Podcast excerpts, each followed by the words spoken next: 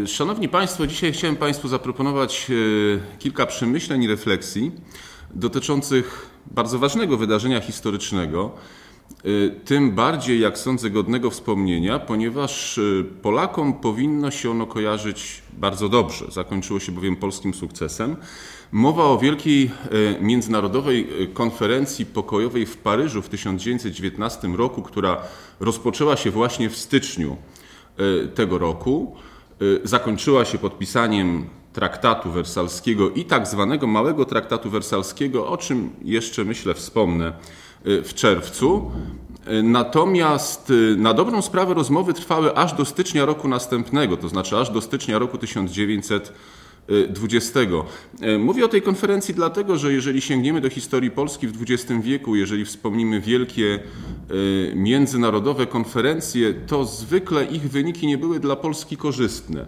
Przypomnijmy Teheran, przypomnijmy Jałtę, przypomnijmy Poczdam. Konferencja pokojowa w Wersalu e, jest tutaj dla Polski rzeczywiście chlubnym wyjątkiem. I to przynajmniej z kilku powodów. Na początku wypadałoby wspomnieć czym miało być to wydarzenie dla współczesnych. E, przypomnijmy, w latach 1914-1918 toczy się tak zwana wówczas Wielka Wojna. Nie używano oczywiście jeszcze wtedy określenia I wojna światowa. Nikt nie przewidywał, że wybuchnie drugi, jeszcze bardziej krwawy konflikt. No i właśnie zapobieżeniu takim przyszłym konfliktom miała ta konferencja y, służyć. Y, na tej konferencji pokojowej w Paryżu generalnie liczyły się cztery wielkie mocarstwa, a tak naprawdę tylko trzy, ponieważ mówiąc o czwórce, mówimy oczywiście o Francji, reprezentowanej przez premiera Georges'a Clemenceau, mówimy o Wielkiej Brytanii, mm, którą reprezentował premier y, Lloyd George, mówimy o Stanach Zjednoczonych, oczywiście z prezydentem, z głową państwa Thomasem Woodrow Wilsonem.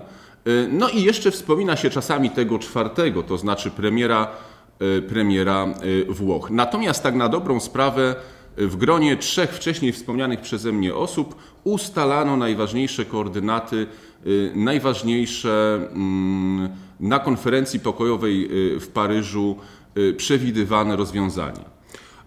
I tutaj trzeba wspomnieć o tym, że powstająca dopiero co Polska, przypomnijmy, świętujemy rocznicę odzyskania niepodległości co roku 11 listopada, był to 11 listopada 1918 roku, e, trafiła w prawdziwy tygiel, w prawdziwy kocioł sprzecznych interesów. Z jednej strony e, Francja zmierzała przede wszystkim do osłabienia Niemiec, chciała zbudować swoją hegemonię na kontynencie, wykorzystując fakt, że była zwycięskim mocarstwem w wojnie światowej. Z drugiej strony Wielka Brytania patrzyła nieco bardziej perspektywicznie, z jednej strony zamierzała doprowadzić do tak zwanej równowagi sił na kontynencie. To było przewodnie hasło e, Zjednoczonego Królestwa właściwie już od początku XIX wieku, od momentu, kiedy e, zagroził mu przecież Napoleon Bonaparte. Z drugiej strony Brytyjczycy uważali, że Niemcy pokonane w I wojnie światowej nie mogą być obciążone zbyt wieloma reparacjami wojennymi, zbyt wysokimi sumami reparacji, nie mogą poczuć się upokorzone, gdyż mogą stać się rozsadnikiem następnego y, konfliktu. No i wreszcie Stany Zjednoczone. Stany Zjednoczone, które skupione były przede wszystkim na idei Ligi Narodów, a więc takiej wielkiej międzynarodowej organizacji, Możemy powiedzieć, że był to taki pierwowzór, oczywiście z pewnymi zastrzeżeniami Organizacji Narodów y, y, Zjednoczonych, no i szermowały również hasłem, które odpowiadało polskiej racji stanu, to znaczy hasłem prawa narodów do samostanowienia, prawa narodów do utworzenia własnych narodowych y, państw. Na tej konferencji znalazła się również polska delegacja.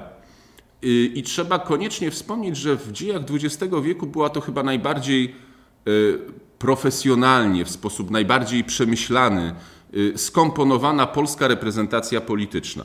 Przypomnijmy, na czele tej y, reprezentacji Rzeczypospolitej stały dwie osoby. Z jednej strony mamy polskiego delegata Romana Dmowskiego, tego, który kieruje Komitetem Narodowym Polskim w okresie I wojny światowej ideologa, twórcę, przywódcę polskiego obozu narodowego, polityka nowoczesnego, który myśli nowymi kategoriami powstającej właśnie na nowo po I wojnie światowej mm, Europy.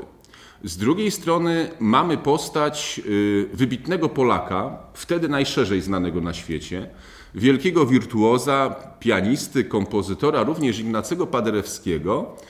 E, no i tutaj trzeba koniecznie powiedzieć, dla współczesnych honorem było podanie mu ręki. Dla współczesnych, nawet wielkich polityków, zaszczytem było zamienienie z nim kilku słów. To sytuowało tą postać no bo przecież nie jego wiedza polityczna, on był politykiem amatorem, ale był osobowością i osobistością na konferencji pokojowej w Paryżu. Tak go trzeba ujmować. Oczywiście nie zapominając o tym, że miał osobiste, bardzo dobre kontakty z prezydentem Stanów Zjednoczonych Woodrow Wilsonem. I to był pierwszy taki podwójny atut polskiej delegacji. Ale były kolejne. Przypomnijmy o tym, że oprócz tych dwóch no dobrze, nazwijmy to w ten sposób, lokomotyw politycznych polskiej delegacji.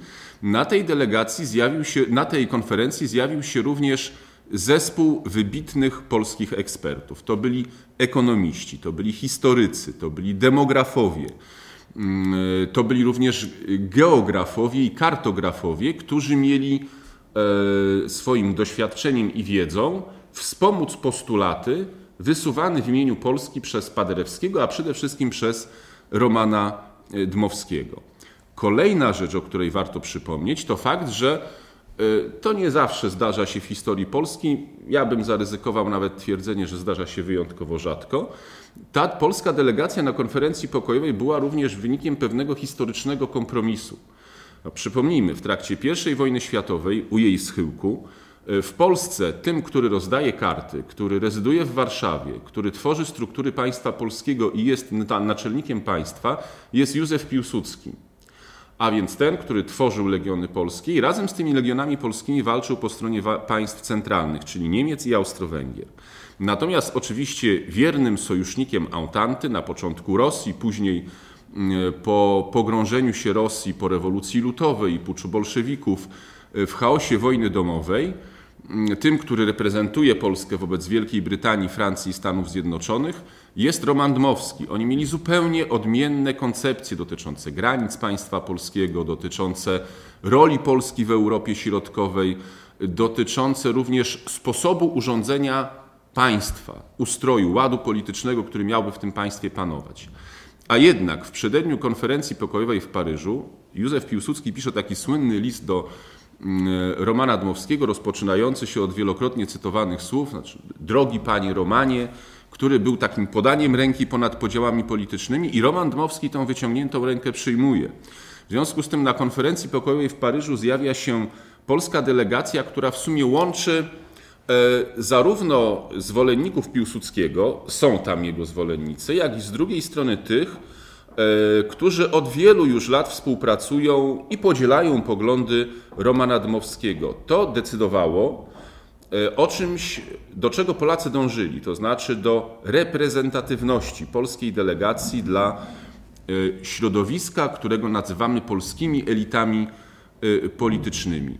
No i wreszcie przypomnijmy, że polska delegacja do tej konferencji podeszła bardzo poważnie.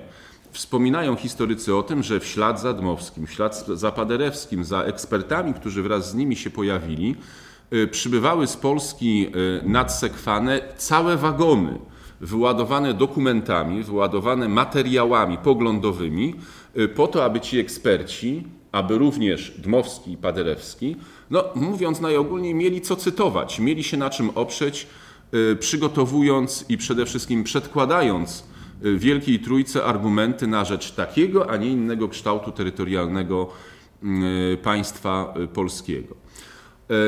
Polacy przybyli na konferencję pokojową w Paryżu z programem, który opierał się w gruncie rzeczy na postulatach Romana Dmowskiego. E, te postulaty Romana Dmowskiego obejmowały włączenie w granice państwa polskiego Pomorza Gdańskiego, włączenie Gdańska, włączenie również e, Warmii i Mazur, Wielkopolski, Górnego Śląska i części tak zwanego Śląska y, Środkowego.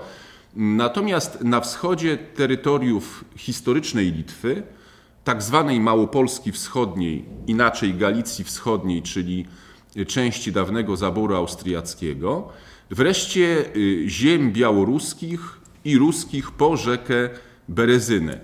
Tak zakreślony obszar określano mianem wyznaczonego przez tak zwaną linię Dmowskiego.